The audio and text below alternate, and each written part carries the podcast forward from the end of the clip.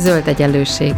bolyongás a gazdaság és a fenntarthatóság összefüggései között, az ökológiai közgazdaságtan gondolatai mentén. Beszélgetés mindazokkal és mindazoknak, akik mernek kérdőjeleket tenni a megkérdőjelezhetetlen mellé is. Nagy szeretettel köszöntök mindenkit, aki hallgat ma bennünket. Az áprilisi hónapunk témája a munka újraértelmezése az ökológiai közgazdaságtanban, és ezen belül is a mostani adásunk témája a munka új víziói. Nagy szeretettel köszöntöm vendégemet, Csoba Juditot a Debreceni Egyetemről, akivel hát ezt a víziót próbáljuk meg valahogy körbejárni. Én is köszöntöm a hallgatókat. Polányi Károly világhírű magyar társadalomtudós volt az, aki már ugye a múlt század közepén beszélt az úgynevezett szubstantív gazdaságról, amelyben nem arra a szűkösségre építünk, ami, amit ugye a piaci logika képvisel, hanem egyszerűen a, a szükségleteinknek a, a normális kielégítését tartjuk szem előtt, nyilván az ökológiai és a, a társadalmi korlátok tiszteletben tartása mellett. Ebben megvalósul az, amiről az előző adásban beszéltünk, hogy a munka nem kizárólag a, a gazdaságilag értelmezhető, hozzáadott értékre épít, hanem, hanem azért ezen, ezen bőven túllép. Milyen lenne az ideális munka Polányi világában? Hogyha a szubstantív gazdaság fogalmához nyúlsz vissza, ami Polányi esetében azt jelenti, hogy a munkatevékenység az életed többi tevékenységébe beágyazottan valósul meg, akkor azt gondolom, hogy könnyű elképzelni azt, amit ő megpróbál üzenni részben a saját kortársai, részben sok vonatkozásban napjaink számára, hiszen rendkívül aktuális, mert már akkor arra próbálja rendkívül aktuális az üzenete, mert már akkor arra próbálja felhívni a figyelmet, hogy a szükségleteknek a kielégítése, a munkatevékenységnek a végzése az nem e, kizárólag csak az árutermelő és a pénz alapú gazdaságra építhet, építve valósulhat meg, és e, megpróbálja összefoglalni azokat a e, gazdasági formákat, integrációs sémákat, javak előállításának a módjait, amelyek hasonló módon elvégezhetik a szükségletek a kielégítését, és még sincs benne sem a profit, mint alapfogalom, sem a pénz, mint meghatározó médium. Ugyanakkor más szerepeket is ad annak, aki egy olyan típusú szükségletkielégítési formában, mindegy, hogy most a reciprocitásról beszélünk, és bármiféle javaknak, tőkeformáknak a cseréjéről beszélünk, mindegy, hogy egy önellátó gazdaságot um, állít szembe a piacgazdasággal, vagy egy redistributív gazdasággal kapcsolatban hívja fel a sajátosságokra a figyelmet, mindenképpen azt üzeni, hogy az a formája a gazdaság működtetésének, amelyet jelenleg ismerünk, amelyet csak így tudunk elképzelni, az a történelem során születik meg, egy meghatározott feltételrendszerre illeszkedve válik eh, dominánsá, de semmilyen garancia nincs arra, hogy ez minden korszakban minden történelmi társadalmi gazdasági változást követően a legmegfelelőbb módja lenne a szükséglet kielégítésnek. És ha konkrétan válaszolnék a kérdésedre, visszakapcsolnék ehhez a szubstantív gazdaság fogalomhoz, akkor azt gondolom, hogy ezeknek a szükségletkielégítési formáknak az egyensúlya lehet az, ami manapság a leghatékonyabban járulhatna hozzá a gazdasági szükségleteknek és a társadalmi szükségleteknek a kielégítéséhez, hiszen hogyha csak a piaci alapú mm, működési formáját e, favorizálnánk, ez egy versenyközpontú termelési rendszer. És a versenyközpontú termelési rendszer az teljesítményekre épít, és nyilvánvalóan azokat hozza ki győztesnek, akik a legmagasabb teljesítményre képesek versenyközpontú rendszerben mindig kevés győztes van és sok vesztes van. Ha komolyan gondoljuk a beágyazottságot, akkor nem a győztesekre és a vesztesekre, hanem a társadalom szükségleteire keressük a megoldást. Szükségleteinek kielégítésére keressük a megoldást. Ha ezt leszeretném fordítani egy kicsit ilyen konkrét uh, uh, munkafogalmakra, akkor, uh, akkor az, amit mondasz, a különböző típusú gazdaságok vegyes megoldásaként, akkor, akkor arról beszélünk, hogy vannak fizetett munkák, amik áru piaci kereskedelemmel foglalkoznak, vannak fizetetlen munkák, a fizetett munkáknál is van olyan, ami esetleg valamilyen más tőkének a, a létrehozásáról beszél, vagy az önellátással kapcsolatos. Ugyanakkor van egy csomó fizetetlen része is, tehát mit tudom én, amikor, amikor én a tudásomat odaadom neked, te is adsz nekem valamilyen tudást, vagy lehet, hogy nem, nem is nekem adod, hanem valaki másnak, ez belemegy egy ilyen nagy társadalmi szívességbankba, és aztán valamikor én is visszakapom ezt, ezt, ezt másoktól. És hogy ezt, ezt lehet értelmezni a, az, az önellátó tevékenységeknél lehet értelmezni a konkrét termelésnél, lehet értelmezni az otthonápolásnál, lehet értelmezni a, a társadalmi részvételnél, tehát hogy egy csomó, csomó mindenben lehet ezeket a megközelítéseket így, így, így vegyíteni, és egy kicsit így is dolgozok, meg egy kicsit úgy is dolgozok, de mindegyiket munkának tekintem. Így van, és a leges legfontosabb az utolsó mondat, amit mondtál, hogy mindegyiket munkának tekintem, hiszen az lenne az optimális, hogyha nem um, társadalmi csoportonként szegmentálnánk azt, hogy őket az informális gazdaságba száműzők, őket a háztartás gazdaságba száműzők, és a kivételeseket pedig a pénzpiaci gazdaságban működtetjük, és favorizáljuk az ott elért eredményeket, mert az egyenes úton vezet az olyan típusú egyenlőtlenségekhez, amely hosszú távon szétfeszíti a társadalom kereteit, hanem hogyha beemelnénk ezeket a munkavégzési formákat, vagy tevékenységi formákat, ahogyan fogalmaz, hogy értelmes társadalmi tevékenység végzése az a igazi munka, vagy a munkának a kiterjesztett fogalma, ami a közösség számára hasznos, akkor azt gondolom, hogy egy kiegyenlítettebb termelési és egy kiegyenlítettebb elosztási rendszert tudnánk megvalósítani. Amit talán az egyik kulcsfogalom volt, ez az értelmes, értelmes munka, és, um, és ez egyébként az ökológiai közgazdaságtan, és azon belül is mondjuk a nem növekedési uh, uh, irányzataiknak a, a társadalmi vízióknak egy nagyon fontos részét képezi ez az értelmes munka fogalma, és uh, Gidenc meg, meg, meg Bourdieu is uh, foglalkozik azzal, hogy milyen az értelmes munka, és azt mondják, hogy, hogy igazából értelmes munka az, ahol a saját személyes fejlődésünk találkozik a, a társadalmi hasznosságunkkal, uh, és így aztán tényleg mindenféle dologra tekinthetünk értelmesnek az önellátáshoz kapcsolódó tevékenységre, az ápolásra, a közösségi munkára, de még a közösségi döntésekben való részvételre is, tehát adott esetben mondjuk nem fizetett politikai aktivitás is tekinthető munkában, munkának. Igen, igen, nagyon nehéz elfogadni egy sor tevékenység esetén, hogy az ugyanúgy munkaként definiáljuk, mint, mint egy másik professziót, a mérnökét, vagy a tanárét, vagy bármi egyéb manapság jól ismert szakmaképhez kötődő tevékenységet. És itt ugye azért izgalmas a kérdésfeltevés, mert hát elég régóta foglalkozunk azzal, hogy mitől értelmes egy munka, vagy mitől illik az emberhez egyfajta feladatvégzés, és itt gondolkodtam rajta, hogy a legrégebben talán Arisztotelészre lehetne hivatkozni, aki eleve ketté választotta az elvégzendő feladatokat, és a hallgatóknak mindig úgy szoktam mondani, hogy a napi rutint kezdve a mosogatástól a takarításig az olyan mértékben monotón és kevés kreativitást igénylő tevékenységnek minősíteném az ő fogalmait szabadon használva, amit manapság már a gépesítés, a, algoritmusok és a mesterséges intelligencia világában nem feltétlenül kell, hogy emberi tevékenységhez kössünk, és nem véletlen, hogy ezt Arisztotelész maga a rabszolgák által végzendő tevékenységnek e, minősítette, és a szabad ember kiváltsága volt az, hogy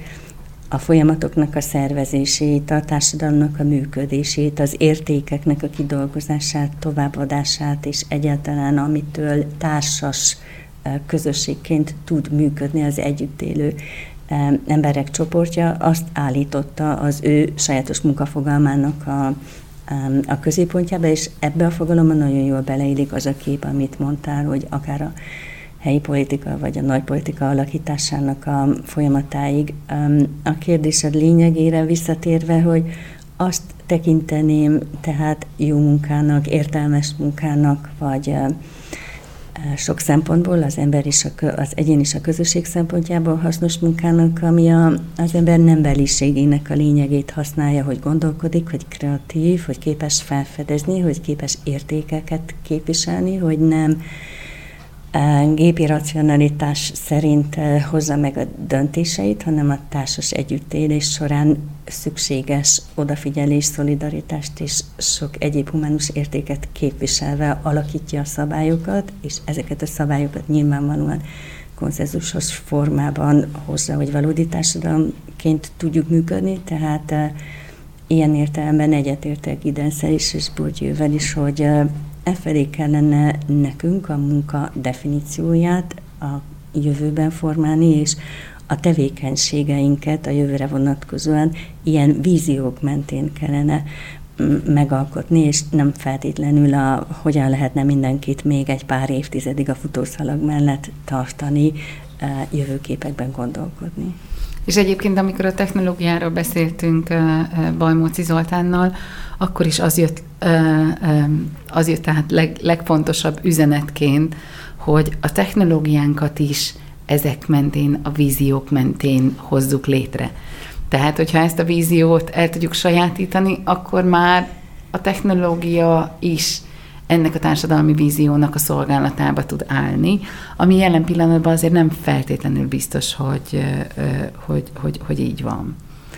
Igen, hát ez egy komoly kérdés, és megint ott vagyunk, hogy a döntéseket pontosan ezek mentén, az emberi értékek mentén célszerű meghozni, és nem feltétlenül a piaci vagy teljesítményelvű modellek mentén célszerű meghozni, hogyha a technológiai rendszerek belépnek abba a folyamatba, és egyre szélesebb körbe vesznek át tőlünk szerepet, akkor például mit minősítünk majd munkának, amit nem lehet az algoritmusokkal elvégeztetni. E, nyilvánvalóan egy mediációs folyamatot, ezt nem bíznék egy algoritmusra, de sok esetben egy értékteremtő folyamatot, vagy egy um, szabálynak a közös megalkotását sem bíznám rá, mert nyilvánvalóan, hogyha a gépbe bele táplált előző mintázatok rosszak voltak, akkor zseniálisan újként ennek a mintázatnak a um, újratermelését fog elvégezni. Jó lehet, lehet, nekünk meg kell változtatni az alapokat, vagy a gondolkodási struktúrákat. Tehát én azt gondolom, hogy például a nagyon fontos döntés, amit a Brian Olson és a McAfee mondanak a második ipari forradalomban, hogy nagyon nem mindegy, hogy az elosztási viszonyaink úgy alakulnak, hogy a gépek tulajdonosai lesznek azok, akik egy modernizálódó termelési rendszerben a profitot akkumulálják, vagy a társadalom lesz az, amelyik tehermentesül majd a napi rutin tollást, mosogatás, uh-huh. És a rendelkezésre álló keretet, időkeretet, kapacitást, társadalmi javakat használhatja arra, hogy több idő jut a világ dolgainak a végig gondolására, a közös szabályoknak a megalkotására, és olyan értékeknek a közös kidolgozására, ami mentén be lehet rendezni egy más típusú termelési és egy más típusú elosztási rendszert. És ha, ha visszakanyarodunk egy kicsit az értelmes munka fogalmához, akkor azért ide be lehet hozni a pszichológusokat is, akik, mint például Csíkszent Mihály, Mihály azt, azt mondják, tehát, hogy, hogy beszélnek a jó munkáról, és a jó munka az az, amiben értelmet találunk, felelősséget vállalunk, társadalmi hasznosságot találunk benne, és hát nem utolsó sorban még élvezzük, szeretjük is. Ez egy kicsit olyan, mint amit, amit régen hivatástudatnak hívtunk. Vissza lehet állítani ezt a hivatástudatot? Én még egy mondat erejéig a Csíkszentmihályhoz, hogy nagyon fontosnak tartom az ő élményében azt, hogy úgy fogalmaz, hogy mindig legyen egy kis kihívás a történetben.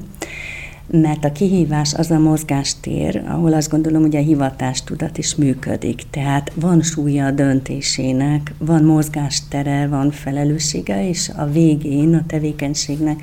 van sikerélménye, mert esélyt kap arra, hogy végigkövesse a folyamatot. Tehát végig izgulhatja azt a mm, feladatot, amin dolgozik, és nem egyszerűen egy gombot megnyom, és tudja, hogy ha 2015-ször megnyomt, akkor 2013-szor is megnyomja, és ugyanaz történik. Valóban ide vezetném vissza a hivatástudatot, és azt gondolom, hogy kár lenne akkor múlt időben beszélni, mert hogy léteznek olyan szakmacsoportok ma is. Um, Arról szó fizetettek? Igen, amelyek uh, hivatástudat nélkül hát sokkal nagyobb munkaerőhiányjal uh, küzdenének. Most mindegy, hogy a segítő szakmákra gondolunk, ápolás, szociális területek, vagy a oktatásra, ami most egy kicsit háttérbe szorul, de sok egyéb területre is gondolhatunk. Azt hiszem, hogy ha sikerülne valamiféle önállóságát visszahozni ezeknek a szakmacsoportoknak, és megbecsülést ilyen értelemben, hogy bízom benned, fontosnak tartom a szaktudásod, súlya van a tevékenységnek, amit végzel,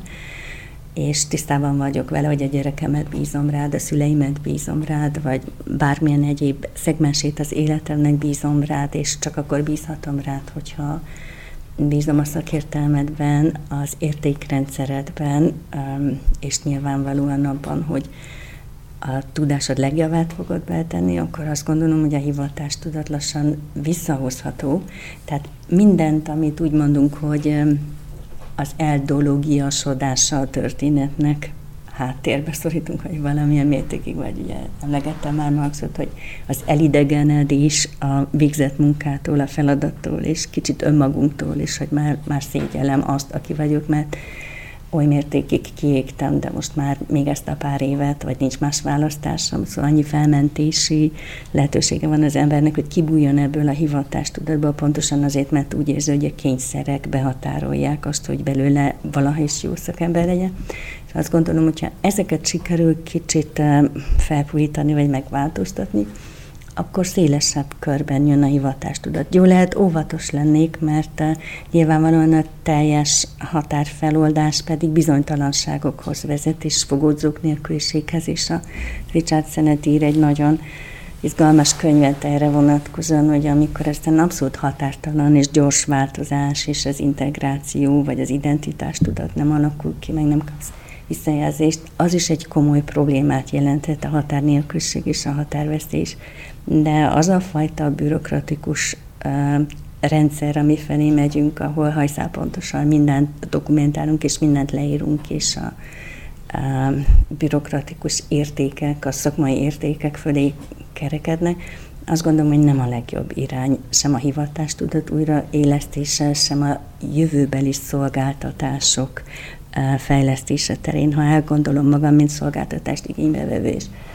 választhatok, hogy hivatástudattá végzett tevékenység, vagy vastagabb dossziéban végzett adminisztráció között választhatok, akkor a hivatástudatot választanám én is. A belülről jövő meggyőződésből végzett munkát, és nem a kívülről rám kényszerített bürokratikus dokumentációját, mondjuk a családtagjaim ápolásának. Te a könyvedben tisztes munkáról beszélsz. Mi az a tisztes munka? Ú, ez egy csoda. Nem, nem feltétlenül az én találmányom, hiszen elég széles körben foglalkoztak az elmúlt évtizedek során a, a munkaértéknek a változásával, és azzal, hogy mitől emberi, vagy tisztes, vagy tisztességes egy munka, és nem megalázó, és nem kizárólag eszközjellegű, és ugye életünk egy jelentős részét azért mégis munkatevékenységgel végezzük, tehát hogy lehetne azt a feltételrendszert kialakítani, ami mentén ez nem veszteség, hanem éppenséggel a siker megélése, vagy a bármiféle szempontból, ha Csíkszentmihályhoz visszanyúlunk a flow élménynek a megélése, vagy az életminőségünkhöz való hozzájárulás.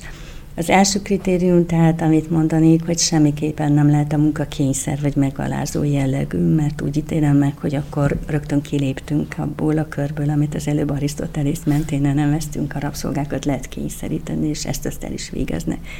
De kreativitást nem lehet kényszeríteni, vagy úgy ítélem meg, hogy nem feltétlenül az a leges-leges legjobb módja. És akkor rögtön jön a választás lehetősége, amit a polányi féle integrációs sémák mentén is mondtam, hogy nem tartom szerencsésnek azt, hogyha egydimenziós egy modell, és mondjuk kizárólag csak azt integrálja a munkavilágába, akinek a legesleges legjobb a teljesítő képessége, a legtöbb a diplomája, vagy nagyon-nagyon magas szinten tud bizonyos folyamatokat elvégezni. Én azt gondolom, hogy az is tisztes munka, ha megtaláljuk kinek-kinek a maga lehetőségeihez és képességeikhez illeszkedő értelmes társadalmi tevékenységet, hiszen a munka az én értelmezésem szerint a közösségi létben való részvételnek is az egyik formája, és ezért hajlandó vagyok a munkafogalmát oly mértékig kitágítani, hogy olyan tevékenységek is belekerülhessenek, ami fent a politika, és lent akár a szomszédokkal való kapcsolatnak az ápolása, mert azt gondolom, hogy nem a pénzszerzés, és nem feltétlenül a közgazdasági racionalizmus mentén szabad végig gondolni a tisztes munka fogalmát, hanem inkább a humánus vagy a társas kapcsolatok mentén. És természetesen még egy csomó tényező, a többiek által elismerten végzett tevékenység, ugye ez ad értelmet neki, hogy olyan visszatükrözést jelent, hogy az életfenntartáshoz szükséges javakhoz való hozzáférést ez az értelmes társadalmi tevékenység ez garantálja, tehát ne legyen alulfoglalkoztatás, és ne legyen tevékenységeknek az alul értékelése olyan mértében. Nem mondom, hogy a szívsebésznek és a nem is tudom, kit mondjak hirtelen, a napszámosnak hajszál pontosan egyforma bért kell adni, de ha értelmes társadalmi tevékenységnek tekintjük mindkettőt, akkor az igazság elvek közül azt vallanám, hogy ne legyen sokkal rosszabb az ő mindennapi életének a megélés és az alapvető szükségleteknek a kielégítését garantálja. Tehát a sok-sok tényező körül, közül, hogy mi az, amit tisztes munkának tekintenék, nagyjából ezeket emelném ki, hogy emberhez éltó, méltó a mindennapi sikerélményt garantáló egy kicsi kihívás is, amiben szabad döntés, szabad mozgás képességekhez mérten, e, nyilvánvalóan a közösség által elfogadott, megbecsült e, státuszt kijelölő tevékenységként definiálnám, amit nem kényszer alatt végez, hanem belső meggyőződésből az, aki végzi. Amiről beszélsz, vagy ahogy beszélsz arról, hogy a munkafogalmát uh, kiterjesztjük, és, és nagyon sok mindent elkezdünk beleérteni, az igazából vezet abba az irányba is, hogy, hogy úgy, úgynevezett integrált vagy kiegyensúlyozott emberré váljunk, amiről Polányi is beszélt, hogy a különböző életterületeink azok ne váljanak annyira szét, mint ahogyan, ahogyan azt, azt, azt most látjuk. És ez, ez tulajdonképpen azt is jelenti, hogy a nagyon lineáris karrierek mellett létrejönnek ilyen szerepkonfigurációk, amik, amik, amik éppen az adott életszakaszunknak felelnek meg.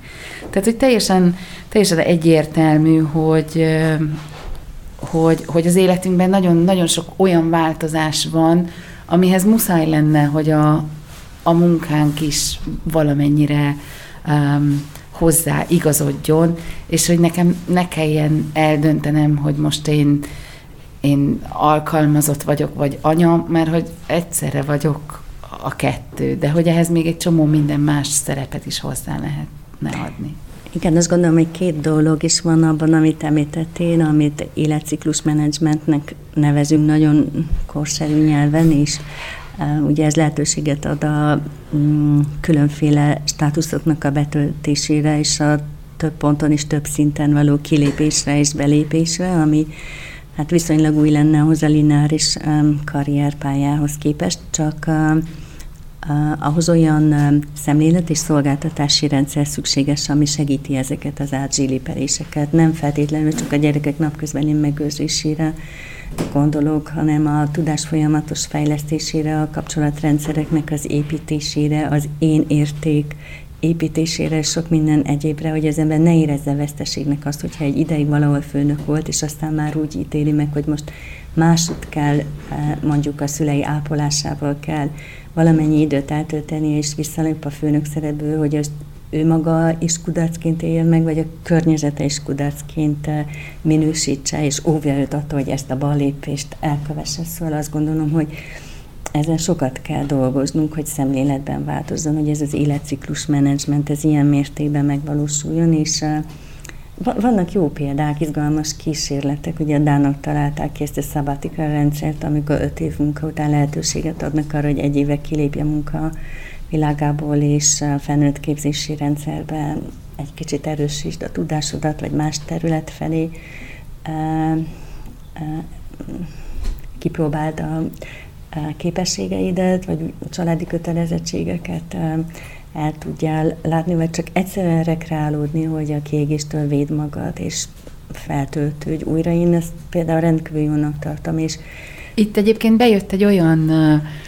munkaforma, amiről még eddig nem beszéltünk, de hogy a tanulás. A tanulás, az önfejlődés, ugye jelenleg ezt sem tekintjük munkának, miközben a csapból is az élethosszig tartó tanulás folyik, és, és valahogy ezt a kettőt még, még, még mindig nem toltuk össze, hogy de igen, a tanulás is munka, bizonyos Tudod, értelemben. Talán nem lennék ennyire szigorú azzal, hogy a tanulást nem tekintjük munkának, mert ha arra gondolsz, hogy kényszeriségből hány cég szervez belső tanfolyamot a gyors termékváltás miatt, vagy a gyors szoftverváltás miatt nem tehet mást, mint elkezdi betanítani a kollégákat, akkor azt gondolom, hogy ha hátsó ajtón is, de a tanulás szép lassan kezd be settenkedni. Ugyanakkor, ebbe. hogyha te azt gondolod, hogy az új uh, uh, szerepednek jobban, vagy szerepedhez jobban illik egy, egy másik szakma, akkor azt a kieső időszakot már nem, már nem tartjuk munkának. Nem, és ebben igazad van, hogy minden cég, vagy minden munkáltató abban a speciális uh, tudás szegmensben hajlandó munkaként elfogadni a te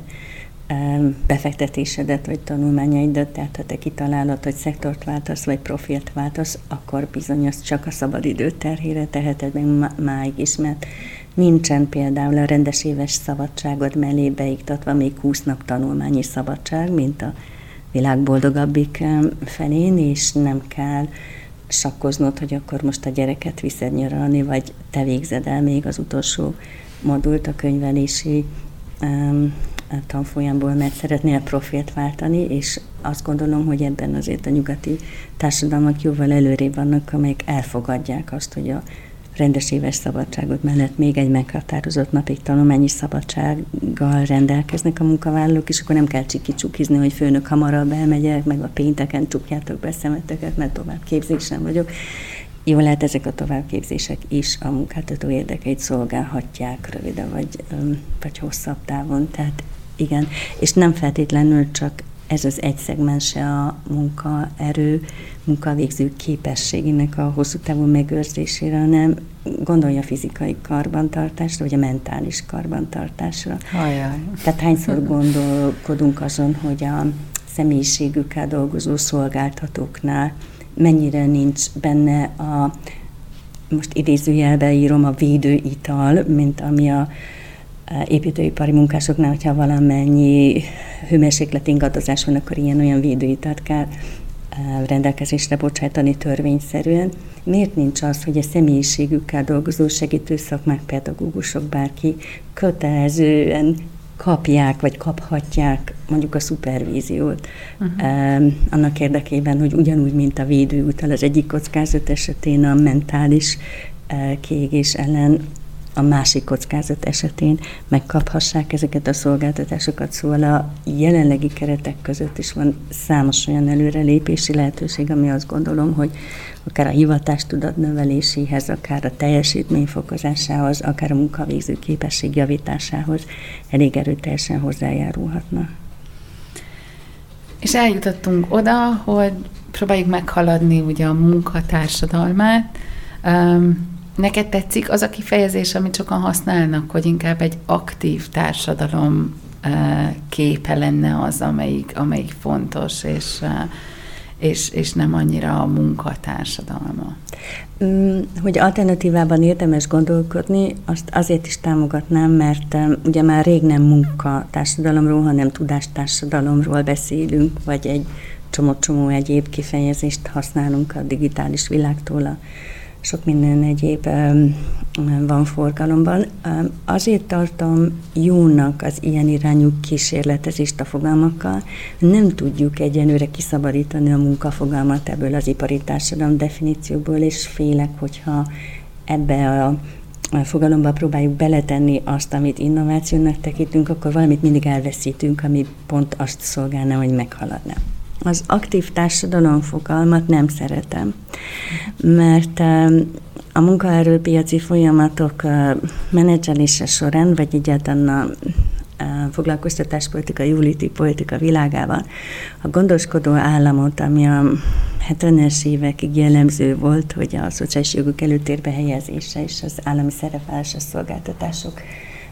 körében, azt az aktiváló állam váltotta föl. Uh-huh. És számomra az aktiváló állam az nagyon sok kényszerelemet tartalmaz. Én nem aktív vagy aktiváló államot, hanem tevékenység társadalmát mondani. Tehát azt, hogy mindenki találja, vagy találhassa meg azt a tevékenységet, amiben azok a dolgok, amelyekről képes, vagy hogyha visszakapcsolunk Csíkszent Miájhoz, egy picivel több, hogy a fejlődés lehetőségét, vagy a fejlődés szükségességét is beleépítsük, amitől a siker kódolva van, hiszen ha eléred, akkor belső motivációval jutsz el a hivatástudatig. Tehát, hogy ezeket a tevékenységeket gondolom emancipálni, vagy olyan értelemben egyenjogúsítani a többi eh, kifejezéssel, ami szétfeszíti a klasszikus munkafogalmat, ami kiveszi az aktiválásból azt, hogy most valaki jön és téged addig noszogtat, még te el nem kezdesz valamit, hanem ez a belülről jövő feladatvállalás, és csak azért, tudod, egy kicsit a Tom Sawyer jut eszembe, hogy az aktiválás az olyan, amikor odállítjuk, hogy fesse le a kerítést. és odáig kellene eljutni, hogy kitaláljuk azt, ami ebben a történetben kitalálódott, hogy hogy lehet a többieket úgy motiválni, hogy akár fizessenek is azért, hogy festhessenek egy centit vonást ebből. Szóval azt hiszem, hogy ha sikerülne jól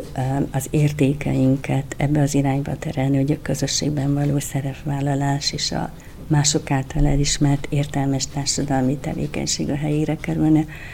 akkor mindenki fizetne azért, hogy kerítést festhessen. Ráadásul az aktív társadalomnál kihagyunk egy olyan szükségletet, amit, uh, amit ugye Max Neef is uh, uh, szükségletként definiált, a tétlenséget. Um, azért odáig nem akarok eljutni ebben a podcastban, hogy azt mondjam, hogy a tétlenséget is vegyük be a munka, munka definíciók közé, de hogy... De joga van az embernek arra, hogy megélje a történéseket, és azt gondolom, hogy a tétlenségtől való megfosztás és a felpörgetett idő ritmusa a napjaink társadalmának ettől a jogától fosztja meg. Tehát nem véletlenül azt gondolom, hogy előtérbe kerül ez a mindfulness, vagy egyáltalán az, hogy hogy tudja azoknak a dolgoknak örülni, amik körül rajta történnek, mert ugye a fogyasztói szemlélet mindig azt mutatja, hogy ez még semmi ahhoz képest, ami még elérhető lenne és ugye a végtelen jövőben való kivetített eh, vágyakozás, amit a Dürkheim is megért az utolsó eh, írásainak egyikében, hogy ha eltűnik az elérhetőség, akkor folyamatos elégedetlenséggel csinálod végig az életed, a szakmai pályádat, vagy bármi egyéb, mert sose jutsz el oda, hová úgy egyébként még elérhettél volna. És azt gondolom, hogy ez az, ami a tétlenség és a, tétlenséghez való jog kapcsán visszavarázsolódna, hogy megélni azt a sikert, ahol épp most vagyok, és végig gondolni és beépíteni. A szenet is azt kifogásolja, hogy a gyors változások között az identitás képző tényezők tűnnek el, tehát eltűnik az az ismerősi kör, akinek folyton tükröt tart, és az erényeidet, vagy a javítandó elemeit a személyiségednek, vagy a végzett tevékenységednek hitelesen visszatükrözi. És ez az, ami a picit lassabban inkább minőségi szempontból nevezzék bár tétlenségnek, de meg akarom élni azt, amit végzek, és um, valóban azt a minőségét szeretném elérni mind a munkavégzésemnek, hogy öröm legyen felkelni, és én azt akarom csinálni. Uh, nagyon szépen köszönöm. Remélem, hogy adtunk ötleteket ahhoz, hogy hogyan lehet a 40 órás munkahét fizetett munkahét fogalmát egy kicsit meghaladni. Köszönöm neked, hogy itt voltál velem. Én köszönöm a lehetőséget. És a következő adásban mindezek fényében fogunk beszélgetni egy rendkívül izgalmas és még annál is megosztóbb és ellentmondásosabb eszközről, a feltétel nélküli alapjuttatásról. Hallgassatok bennünket akkor is. Ez volt az Új Egyenlőség zöld podcastjának mai adása. Hallgassátok az Új Egyenlőség piros podcastot is. Nézzétek a stúdióbeszélgetéseket a YouTube csatornákon, és olvassátok a www.újegyenlőség.hu-t. Vitatkozzatok velünk a Facebook oldalunkon. Jövő héten újra találkozunk.